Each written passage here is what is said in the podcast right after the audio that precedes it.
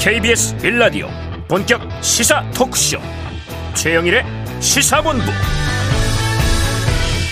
안녕하십니까? 최영일의 시사본부 시작합니다. 자 수도권 폭우는 소강 국면입니다만 충청권에 300mm의 폭우가 쏟아졌습니다. 자 다음 주까지 비 예보가 있고요. 지금 나 있는 곳에 비가 내리지 않아도 어딘가에는 쏟아질 수 있기 때문에 완전히 끝날 때까지는 끝난 게 아닙니다. 처음에 호되게 당했으니까 무엇보다 안전을 최우선으로 이제 조심하고 대비하고 있어야 되겠습니다.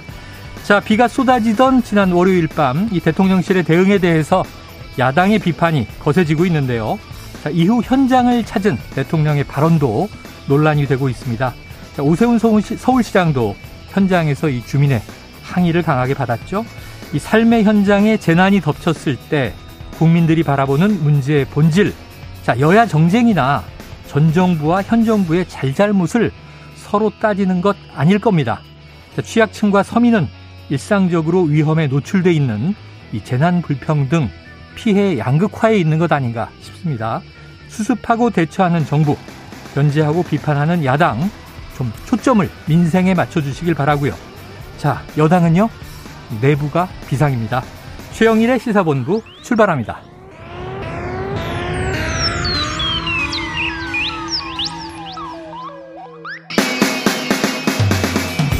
네, 1부에는요, 오늘의 핵심 뉴스를 한입에 정리해드리는 한입 뉴스 기다리고 있고요. 2부 10분 인터뷰, 자, 기록적인 폭우 피해 상황과 대처 방법을 알아보겠습니다. 이어서 보수의 품격, 그리고 사건본부가 준비되어 있습니다. 한 입에 쏙 들어가는 뉴스와 찰떡궁합, 디저트 송 신청 늘 기다리고 있죠.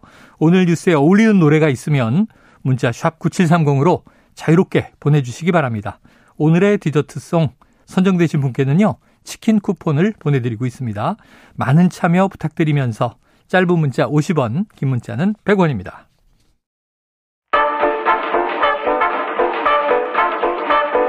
최영일의 시사본부 한입뉴스 네, 한입 뉴스. 오늘은 또 최초의 조합입니다. 아, 두분 다 기자예요. 자, 박정우 오마이뉴스 기자와 우리 불사조 기자단에 출연하고 계신 박순봉 경향신문 기자가 나와 계십니다. 두 분 어서 오세요. 안녕하세요. 안녕하십니까? 예, 쌍박 뉴스, 뭐 양박 뉴스 이래야 될 것 같은데. 네. 네, 자, 이제 이 수도권을 핥히고 지나간 폭우, 뭐 제2의 장마다 이런 얘기도 있는데 끝난 게 아니고요. 충청권에 비가 많이 내렸다고요? 네, 그러니까 이 장마 전선이 수도권에 있다가 좀 남쪽으로 내려간 거예요. 네. 충청 지역에 강한 비가 내리고 있는데 음. 최대 300mm의 강하고 많은 비가 내릴 걸로 예보가 돼 있고요. 대전시와 뭐 충남도 계속해서 지금 비상 근무에 들어갔다라는 소식도 들려오고 있습니다. 아, 그리고 8일부터 시작된 폭우로 서울, 경기, 강원에서 16명이 이 사망 실종되는 아. 일이 벌어졌고요. 이재민도 늘어나 있고 그래서 뭐 수도권 같은 경우는 오늘은 좀 소강 상태지만 내일 다시 또 비가 내린다고 합니다. 그래서 긴장을 풀 수 없는 그런 모습이고요. 또 지금 도로 통제도 이어지는 곳이 있어요. 서울 강변북로 마포대교와 동작대교, 그다음에 한강대교 방향에 차량 운행이 금지가 돼 있는 상황이고 올림픽대로도 동작대교에서 가양대교 구간 양방향 통제 중이거든요. 노들로도 뭐 중간중간 통제가 돼 있어서 오늘도 뭐 출근하시면서 많이들 고생하셨던 것 같습니다. 네. 아유. 노들로가 막혀서 제가 고생했어요. 음. 30분 오는 거리를 1시간 50분 걸려서 와. 오전에 KBS에 왔는데 아픔이 있습니다. 네. 자, 청취자 여러분들도요. 현재 날씨 상황이나 기타 피해 상황을 콩이나 앱이죠. 또는 짧은 문자 50원, 긴 문자 100원 드는 샵 9730으로 보내주시면 방송을 통해서 가능한 한 공유하도록 그렇게 하겠습니다. 자, 이 윤석열 대통령 이 폭우 대응에 집중을 해서 취약층이 안전해야 대한민국이 안전하다. 이런 얘기를 냈군요. 네, 그렇습니다. 그 오늘 보면은 음 계속해서 이제 회의를 주재하면서 연달아 두 개 회의를 열었거든요. 맨 처음에는 원래 용산 대통령실 청사에서 침수대책 회의를 주재할 계획이었지만 일정을 바꿔가지고요 중앙재난안전대책본부가 설치된 광화문 정부 서울 청사로 직행을 했습니다. 그래서 이 포, 폭우 피해 상황 점검 회의와 하천 홍수, 이 도심 칭수 관련 대책 회의를 연달아 주재를 했는데요. 음. 여기서 뭐이 정말 철저한 대비가 필요하다. 또 이제 국민 안전에 대해 국가는 무한 책임을 진다. 이 점을 모든 공직자는 꼭 알고 있어야 할 것 같다라고 강조를 했고 제일 중요한 건 2차 피해를 막아야 한다는 거다. 그래서 피해 상황 점검과 신속한 이 복구 지원 등을 지시를 했습니다. 아 그리고 오늘 또 어, 눈에 띈 부분이 윤 대통령이 이 폭우 사태에 대해서 사과 표명을 했어요. 아, 그래요. 네, 그래서 이 부분 아마 아, 집중 호우 사태 이틀 만에 처음으로 사과의 뜻을 밝힌 건데요. 이 사과의 뜻을 밝히면서 죄송한 마음이다. 아, 국가 무한 책임을 얘기를 하고 있고요. 아, 다시 한번 희생자의 이 명복을 빌면서 불편을 겪은 국민들에게 정부를 대표해 죄송한 마음이다라고 고개를 숙였습니다. 그러니까 어제 현장을 찾았던 이 반지하 거주 일가족의 이 심수 사망 사고를 음. 언급하면서 이게 고개를 숙인 거고요. 아, 계속해서 이제 국가의 책임 또 여러 가지 이 공무원의 자세 이런 것들을 강조하고 있습니다. 네. 자, 뭐 야당의 비판은 계속 이어지는 것 같아요. 맞습니다. 첫날 밤에 이제 사택 사저에서 전화로 이제 보고받고 뭐 지시를 했다든가 대통령실의 그 이후의 대응이라든가 음. 또 현장에 가서 윤석열 대통령이 이제 내놓은 말에도 지금 야당의 뭐 날선 비판들이 있는데 심지어 뭐 무정부 상태다 스텔스기 보이지 않는 전투기죠. 또는 뭐 폰트롤 타워냐 뭐 이런 비판들이 막 나오더라고요. 맞습니다. 주로 한번 그 이 문제점을 박순봉 기자님 정리해 주신다면 어떻습니까?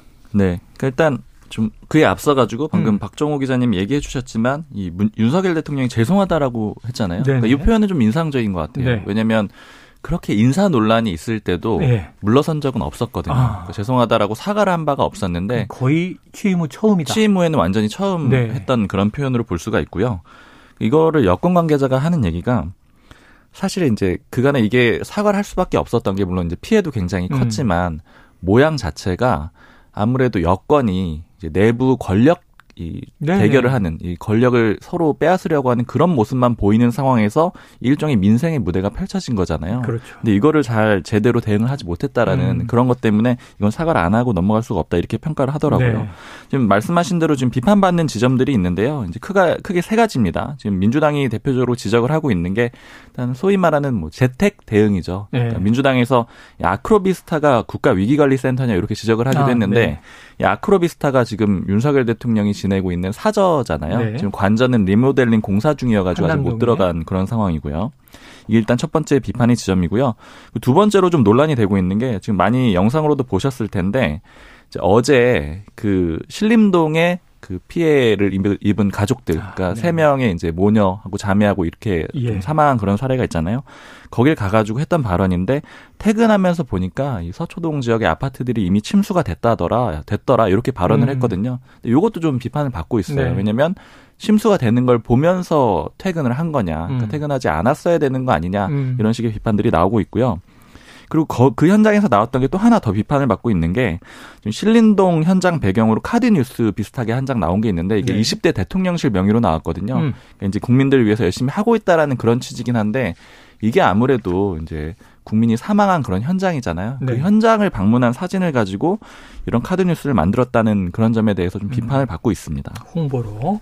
음. 그래서 이제 이 치수 관련해서 좀 모니터링 시스템이 필요하다 했는데 이미 있다. 또 이런 얘기도 나오고 있고요. 음. 자, 그런데 이런 상황에서 대통령실의 이제 시민 수석이 지금 이것이 야당이 재난을 정쟁화하고 있다. 이런 또 역비판을 낸 것 같아요.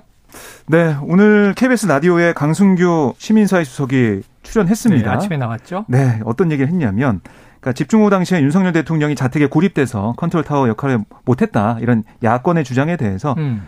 어, 어제 뭐 나왔던 대통령실 반응과 똑같습니다. 대통령이 계신 곳이 곧 상황실이다. 라고 반박을 했는데요. 그러면서 이 왜 집중호우 내릴 당시에 차를 못 돌렸냐 이런 질문에는 이미 차를 못 돌리는 시간에 퇴근하고 계셨던 것 같다.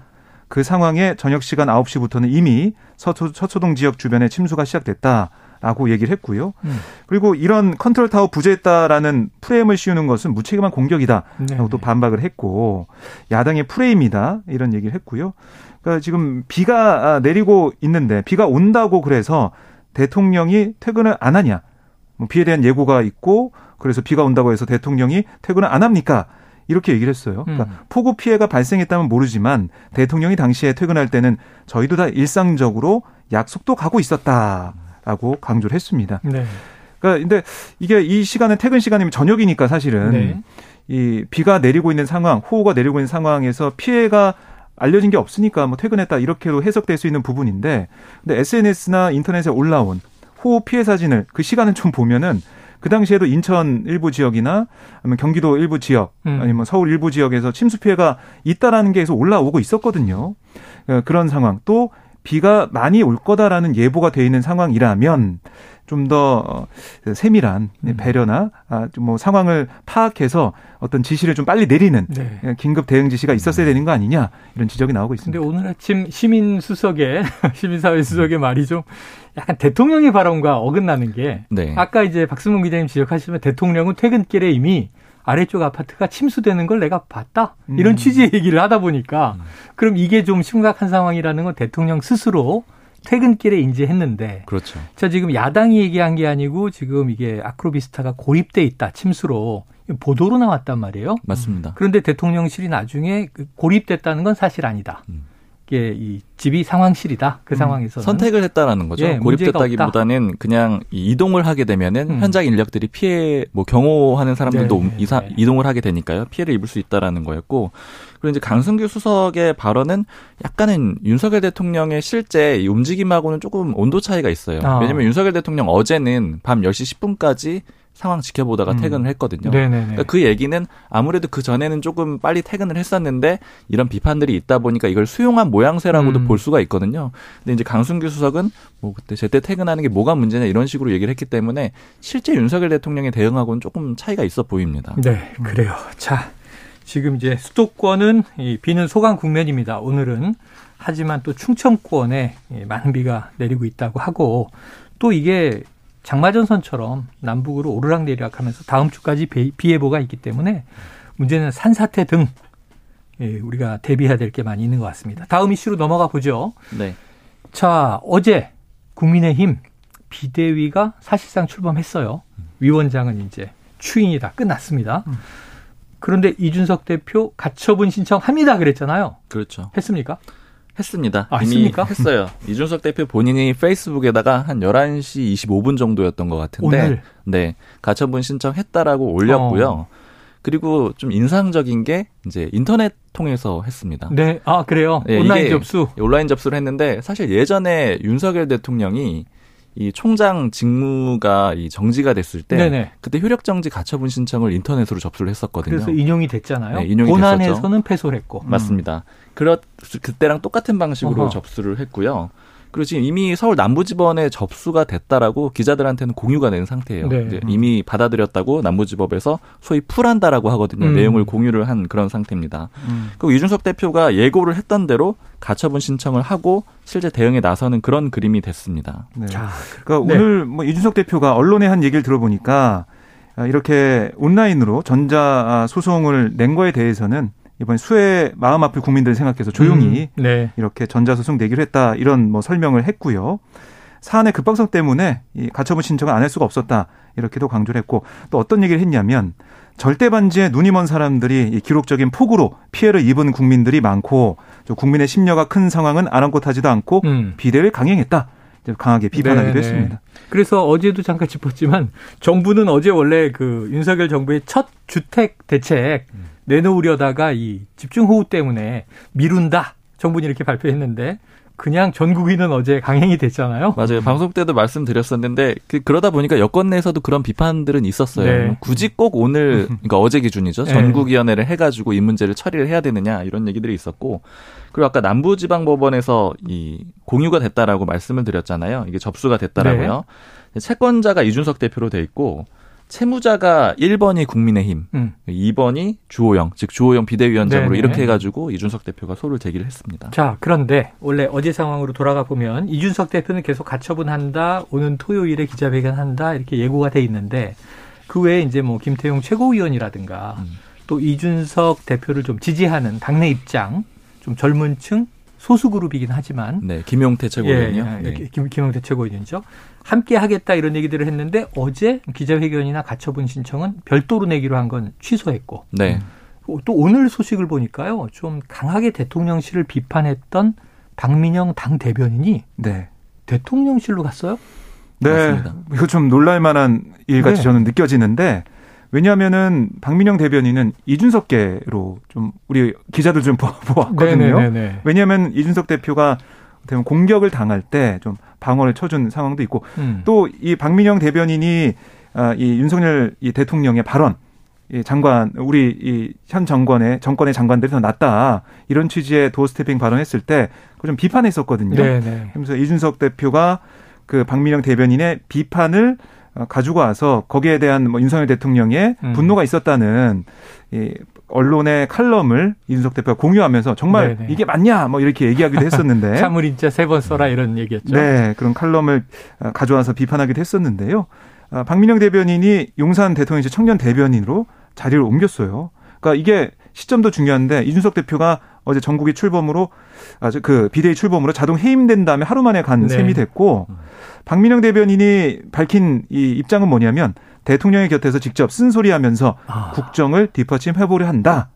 이렇게 이유를 밝혔더라고요. 네네네. 근데 이거는 밖에서 볼 때는 이준석 대표를 좀 버리고 윤 대통령한테 날아간 거 아니냐 네네. 이렇게 볼 수 있는 지점이 있어서 의아한 부분도 있습니다. 오늘 이 보도가 나왔다면 사전에 대통령실과 이 박 대변인 간의 조율이 있었을 거고요. 네, 이미 그 강인선 대통령실 대변인하고 예. 예, 지난 주말에 얘기를 했다라고 하더라고요. 대, 변인이라는 직은 대통령의 입이라고 불리는데 음. 대통령이 귀에 쓴소리하는 자리는 아니잖아요. 그렇죠. 다른 비서관들이 있고. 그럼 이게 않죠. 이제 혹시 정치권에 나오는 말로 배배배배 배신 아니야? 배신 이럴 수 있는데 배신입니까? 그러니까 사실 이미 배신자라는 비판을 어, 박민영 대변인의 그 페이스북에 많은 그 이준석 대표 지지자들이 달았어요. 오, 예, 그러다 예. 보니까 박민영 대변인 본인이 이제 배신자가 아니다라는 취지로 항변을 하거든요. 음. 그때 썼던 표현도 좀 인상적인 게 저는 사람한테 충성을 한 적이 없기 때문에 아, 음. 배신을 한 것이 아니다. 어, 근데 이 표현이 좀 익숙하죠. 얘기네요. 네. 예전에 윤석열 대통령이 이제 검찰 그 검사 시절에서 음. 했던 그런 얘기고요. 음.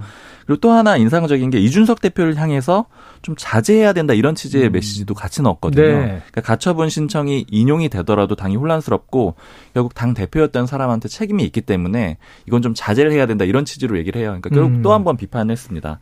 근데 여기에 대해서 이준석 대표가 다시 한 번 또 반응을 내놨거든요. 아, 답이 나왔어요? 음. 네, 이준석 대표가 일단은 자신이 당대표 시절에 대변인으로 임명이 됐잖아요. 그때는 상당히 자유를 보장해줬기 때문에 뭐 나한테 충성했던 것도 아니고 음. 뭐 배신한 것도 아니다. 이렇게 두둔하는 아, 표현을 앞부분에 썼는데. 배신 아니다? 네. 근데 다만 뒷부분에는 이렇게 했어요. 같은 대변인 직함이지만 그곳의 근무 환경은 좀 다를 겁니다. 이제 그곳이라는 거는 용산 대통령실을 네. 얘기하는 건데 마지막 문장은 이제 마치 오타처럼 이렇게 썼는데요. 어. 젊음이란 자유의 몸이 아니면 이걸 이제 받침을 안 하고요. 몸이. 몸이 아니면 행복할 수가 없는데 잘 헤쳐나가길 기대한다 이렇게 썼는데 처음에 이게 뭘까? 왜냐면 이준석 대표가 그냥 표현을 쓰는 경우는 없거든요. 의미를 담죠. 음, 네, 그래서 여러 커뮤니티 좀 찾아봤더니 이게 미드 로스트에 보면은 네네. 한국 사람 역할로 나오는데 한국말을 못하는 주인공이 있어요. 아.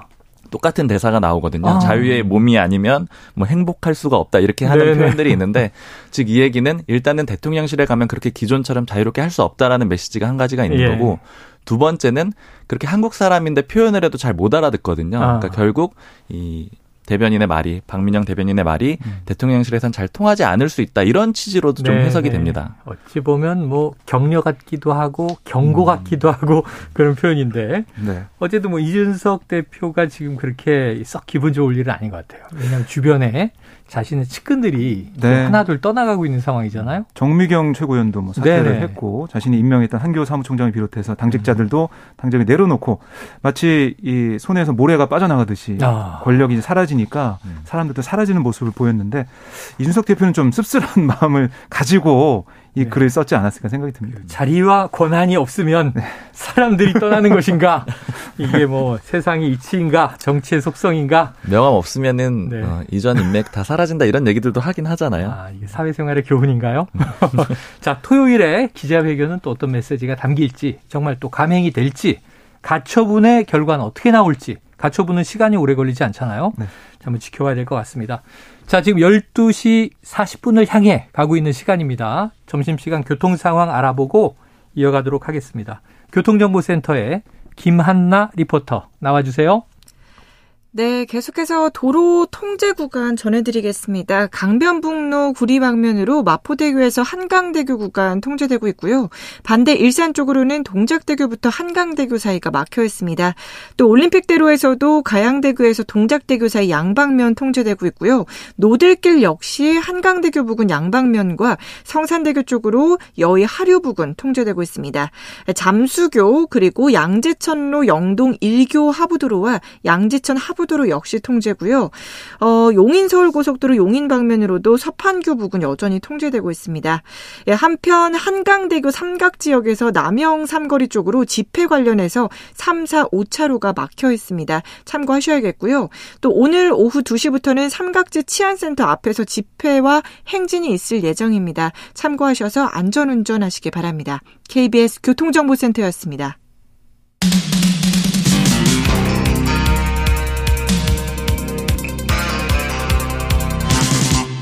최영일의 시사본부. 네, 지금 청취자분들 문자가 굉장히 많이 들어오고 있는데요. 어, 정말 충청권은 좀 문제가 문제인 것 같습니다. 청취자 음. 7007님, 대전에서 금산 가고 있는데 비가 많이 와요. 간단한 말씀이지만 네. 또 청취자 1810님은요. 여산 휴게소부터 천안 논산 고속도로 무지하게 내리네요. 또 김동주님, 청주입니다.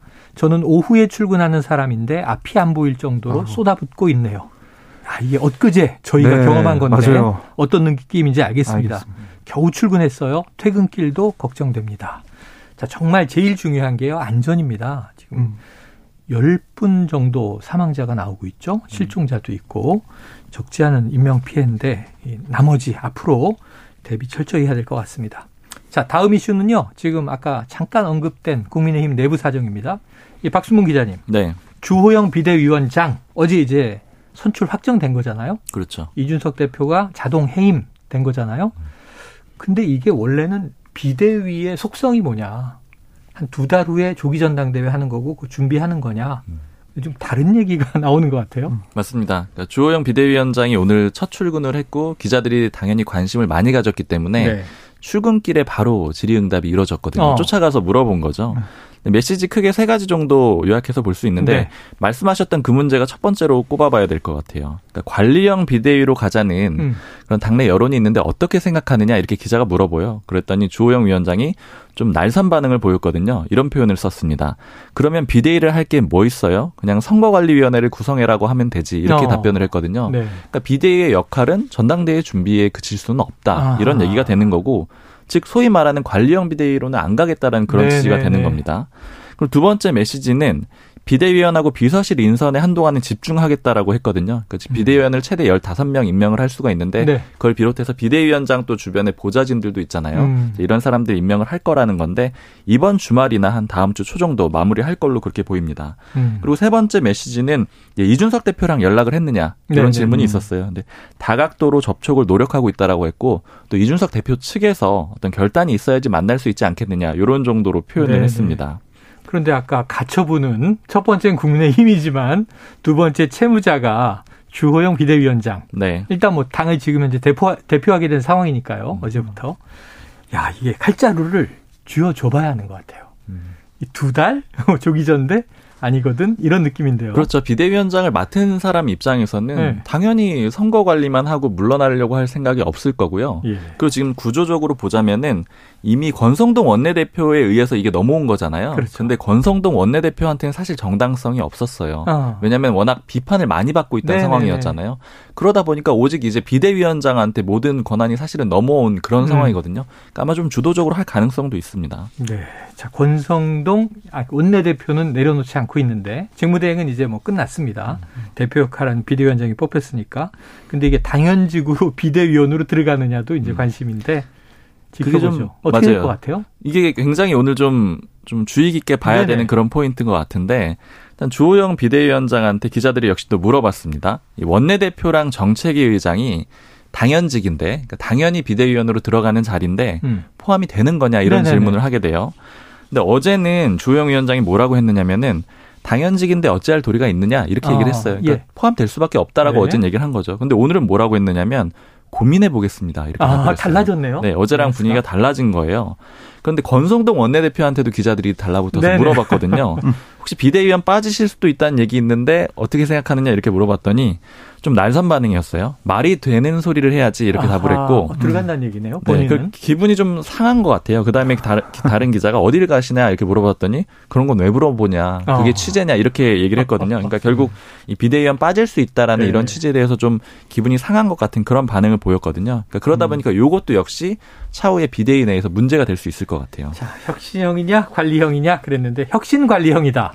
자, 언제까지 할 것이냐? 원래 지금 8월 말에 민주당 전당대회 끝나면 가을에 그럼 한 10월쯤 국민의힘 전당대회를 또 보나 했는데 지금 이런 상황이면 또 내년으로 미뤄질 가능성도 있고요. 네. 자, 그렇다면 중요한 게 차기 당권 주자는 누구냐 이거예요. 결국 네. 이준석 대표를 쫓아내기 위해서 어느 정도 이런 과정이 왔다면 박종우 기자님. 네. 누가 지금 준비하고 있습니까? 지금 눈에 띄는 주자 한 3명 정도로 좀 보여져요. 네. 아, 물론 권성동 원내대표도 물망에 오른다는 얘기도 있지만 예. 제외하고 안철수, 나경원, 김기현 의원 아, 얘기가 예. 좀 많이 나오고 있는데 음. 오늘도 보면 나경원 전 의원이 한 라디오 인터뷰에서 어떤 얘기를 했냐면 이 당권 도전에 대해서 지금까지는 적극적으로 고민하지 않았는데 지금부터 고민하려고 한다. 어, 어 이게 공개적으로 얘기를 한 네. 겁니다. 그러면서 또 어떤 얘기를 했냐면 정치인은 언제나 몸이 풀려 있다. 그러니까 언론에서 아. 뭐 몸풀기 상시 대기 뭐, 중 뭐, 이런 뭐 느낌이네요. 근데 지금 뭐 준비가 돼 있다라는 얘기를 하고 있고 그리고 안철수 의원의 견제하는 그런 내용도 좀 볼 수가 있었는데 어, 그 사람의 정치 역사 이력은 국민과 당원들이 더 잘하신다. 음. 그 얘기 뭐냐면 안철수 의원은 사실 보수 적통이라고는 볼 수 없는 음. 정치 이력을 가지고 있잖아요. 네네. 민주당 계열의 정당 대표도 했었고 네. 이번 대선 과정을 거치면서 아, 합당을 하게 됐는데 그런 얘기도 좀 하고 있고. 근데 또 여기에 대응해서 안철수 의원도 어제 자신이 주최한 토론회에서 어떤 얘기를 했냐면 조기 전당대 열리면 당권 도전 의사 있냐?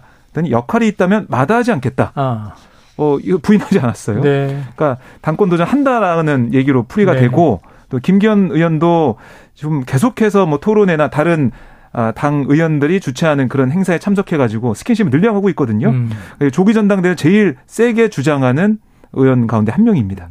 이런 부분 좀 봐야 될 것 같아요. 보입니까? 네, 이게 사실 이런 점을 좀 짚어봐야 돼요. 이 다음에 바로 조기 전당대회를 지금 당권 주자들이 주장을 하는 이유가 뭐냐면은 경쟁률이 약화되기 때문입니다. 음. 만약에 예를 들어서 지금 비대위가 오랜 기간 이루어지게 된다. 네. 그럴 경우에는 갑자기 경쟁자들이 늘어나게 되는데 어. 대표적으로 누가 있냐면은 뭐 권성동 원내대표도 될 수가 있고요. 네네네. 원내대표 임기가 끝나게 되면요. 그보다 특히 좀 주목되는 인물이 권영세 통일부 장관하고 어. 원희룡 국토부 장관이에요. 그러니까 지금 당장은 너무 임기 초라서 나올 수가 없는데 아. 예를 들어 일정 기간이 지나게 되면은 네네. 분명히 당권을 노릴 가능성이 있고 또 음. 권영세 장관 같은 경우는 예전부터 당권 생각이 있었거든요. 그러니까 그 음. 그 경쟁률을 낮추기 위해서는 지금 바로 뛸 수 있는 후보들은 조기에 하자 이렇게 좀 주장하는 그런 그림으로 보입니다. 그래요. 지금 보니까 국민의힘에서 이 민들레 모임 네네네. 6월에 만들려다 못 만들었잖아요. 맞아요. 민심 들어볼래. 네. 근데 이 모임이 다시 또 추진되고 있어요. 아, 이건 지금 주도가 장재원 의원 아니에요? 장재원 의원이었는데 지금 자신도 빠지겠다. 아. 이번에도 빠지겠다라는 얘기를 하고 있습니다. 뭐 권성동 원내대표와 이 친 친윤 그 윤핵관 누가 진짜 윤핵관이냐 네, 네, 네. 어, 진핵관을 찾아야 된다 이런 얘기까지 나올 정도로 비판을 받았기 때문에 안 들어오고 하지만 뭐 쉬운 일곱 명이 넘는 의원들이 참여할 걸로 보이거든요. 음. 어, 앞으로 당권 주자들이 좀 관심 가지고 네네. 스킨십을 늘려갈 그런 조직이 나오고 있으니까 벌써부터 느낌은 당권 이 싸움으로 가는 것 같아요. 네. 자 정당이 정치 조직이니까 뭐 권력을 추구하는 거는 당연한 속성입니다만 그게 목적이 아니고 수단이다. 무엇을 위한 권력이냐?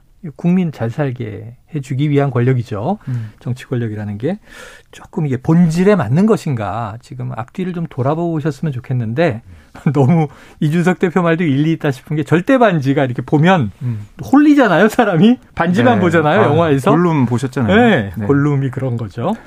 자 골룸 되지 마시길 바라고요. 자 지금 경찰이 어, 이재명 의원, 이재명 당대표 후보인데 배우자 김혜경 씨 출석 요구를 했습니다. 네, 이게 이제 이재명 의원실 입장이 나온 겁니다. 출석 요구를 받았다라고 얘기를 했는데요. 어, 이 경기 남부경찰청 반부패 경제범죄수사대가 경기도 법인카드 유용 의혹에 대해 조사할 게 있다. 라면서 김혜경 씨에게 출석을 요구한 상황이고요. 음. 지금 경찰이 살피고 있는 법인카드 유용 의혹에 대해서 어, 의원실이 또 입장을 내놓은 게 있는데 어떤 얘기를 했냐면 네. 2021년 8월 2일 김혜경 씨와 민주당 관련 인사 3명, 그러니까 총 4명이 서울 모 음식점에서 점심 식사를 함께 했는데 그 당시 이 이재명 경선 후보자 캠프에 꾸려져 있었거든요. 기부행위 같은 위법 논란 피하기 위해서 후보자나 배우자가 다른 사람과 밥을 먹을 경우에 네. 대접하지도 대접하지도 않는다. 이런 방침을 가지고 있었다고 합니다. 음.